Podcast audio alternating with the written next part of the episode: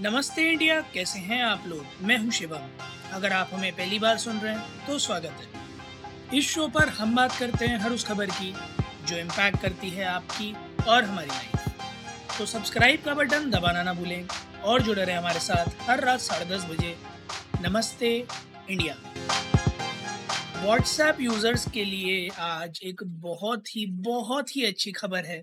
और ये एक वो फीचर है जो शायद व्हाट्सएप जिस दिन से आया था उस दिन से यूज़र्स मांग रहे होंगे कि मुझे मल्टीपल डिवाइसेस पे सेम अकाउंट से लॉगिन करने का प्रोविज़न दे दे व्हाट्सएप तो क्या होता है कि जब भी आप कोई नया फ़ोन लेते हैं, आपको उस पर अपने व्हाट्सएप के चैट ट्रांसफ़र करने होते हैं।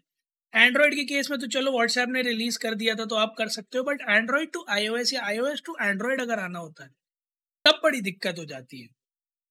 और उस केस में आप ये काम कर नहीं पाते हैं। आपकी सारी चैट्स आ नहीं पाती हैं। एक बार को फिर भी एंड्रॉयड टू आईओएस जाने में तो ये है बट आईओएस टू एंड्रॉयड आने में तो ये बिल्कुल भी पॉसिबल नहीं है।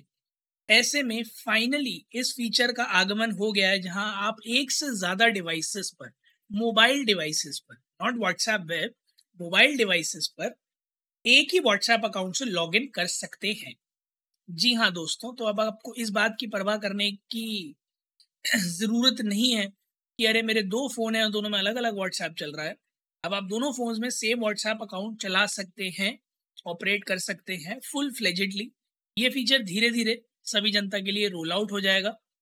और व्हाट्सएप का आने वाला एक और फीचर है बहुत जल्द, जो व्हाट्सएप वेब पे आएगा, जहाँ अभी तक आप क्यूआर स्कैन करके व्हाट्सएप वेब पे लॉगिन करते थे, वहीं अब वो भी मोबाइल नंबर और वन टाइम कोड के थ्रू लॉगिन सिस्टम हो जाएगा।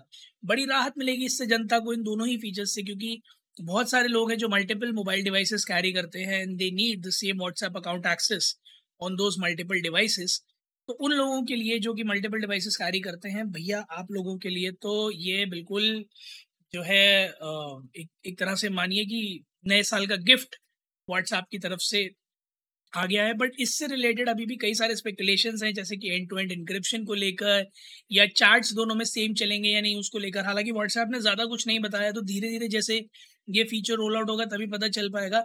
जैसे ही हमारे पास ये फीचर आता है, हम आप लोगों के साथ इसके डिटेल ज़रूर शेयर करेंगे।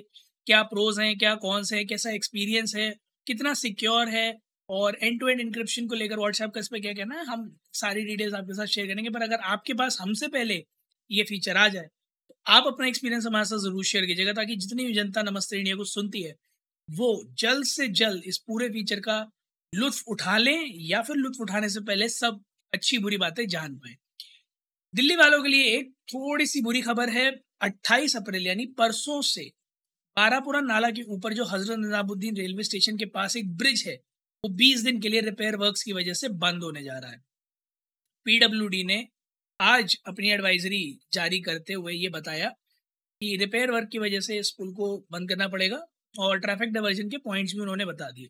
तो जो लोग नीला गुंबद से हज़रत निज़ामुद्दीन रेलवे स्टेशन आते हैं, निक्कू चौक होते हुए, उन लोगों को ऑपोजिट साइड का कैरेज वे लेना पड़ेगा और लेफ़्ट लेना पड़ेगा फिर प्री पैलेस की तरफ़। और जो लोग निज़ामुद्दीन से नीला गुंबद या आश्रम की साइड जाते हो ना रेड लाइट से राइट लेना पड़ेगा, ताकि वो मथुरा रोड टी पॉइंट पे पहुँचे, फिर वहाँ से एक और राइट लेके नीला गुंबद या मथुरा रोड की तरफ़ आप निकल सकते हैं। तो थोड़ा सा आपका रूट जो है वो लंबा हो जाएगा फॉर श्योर बट यकीन मानिए, कोशिश यही की जा रही है कि जनता के जो दिनचर्या है उसको स्मूथ रखा जाए और इस तरह के मेंटेनेंस एक्टिविटीज़ की बड़ी ज़्यादा नीड होती है with the amount of traffic that is being flowing through these over bridges तो मैं मानता हूँ, असुविधा होती है। मैं भी उस फ़ेज़ से गुजरा हूँ, जब आश्रम का हाईवे बन रहा था फ्लाईओवर एक्सटेंशन हो रहा था डीएनडी तक तो मुझे भी पता है कितना मुसीबत हो गई थी हम लोगों के लिए। बट जब से बन गया है, तब से थोड़ा रिलीफ है। साउथ दिल्ली का ट्रैफ़िक अगर सुधर जाएगा तो डेफिनेटली रिलीफ है बट थोड़ा ईज ऑफ़ एक्सेस हो गया है ईज ऑफ़ मोबिलिटी हो गया है। तो जितने भी लोग इस रूट को फॉलो करते हैं, हम आपको इसीलिए चेता रहे हैं कि आप लोग 28 अप्रैल के बाद इस रूट पर जब भी ट्रैवल करें तो अपनी थोड़ा सा रूट प्लानिंग अपना निकलने का टाइम दोनों साइड से आने जाने का टाइम प्लीज़ एक बार माइंड में रख कर चलिएगा, क्योंकि ट्रैफ़िक में हो सकता है हल्का सा इजाफा हो। बाकी आपकी सुविधा के लिए, जैसा दिल्ली पुलिस ने कहा है कि ट्रैफ़िक जहाँ भी डाइवर्जन है, वहाँ पर ट्रैफ़िक पुलिस पर्सनल्स खड़े मिलेंगे आप लोगों को, आपकी सुविधा के लिए, ताकि जाम ना लगे। तो कोशिश कीजिएगा लेन ड्राइविंग करें समझदारी के साथ ड्राइविंग करें, और ट्रैफ़िक में आप किसी तरह की बाधा ना बने। उम्मीद है गाइज़ आप लोगों को आज का एपिसोड पसंद आया होगा तो जल्दी से सब्सक्राइब का बटन दबाइए, और जुड़िए हमारे साथ हर रात साढ़े दस बजे। सुनने के लिए ऐसी कुछ महत्वपूर्ण खबरें। तब तक के लिए नमस्ते इंडिया।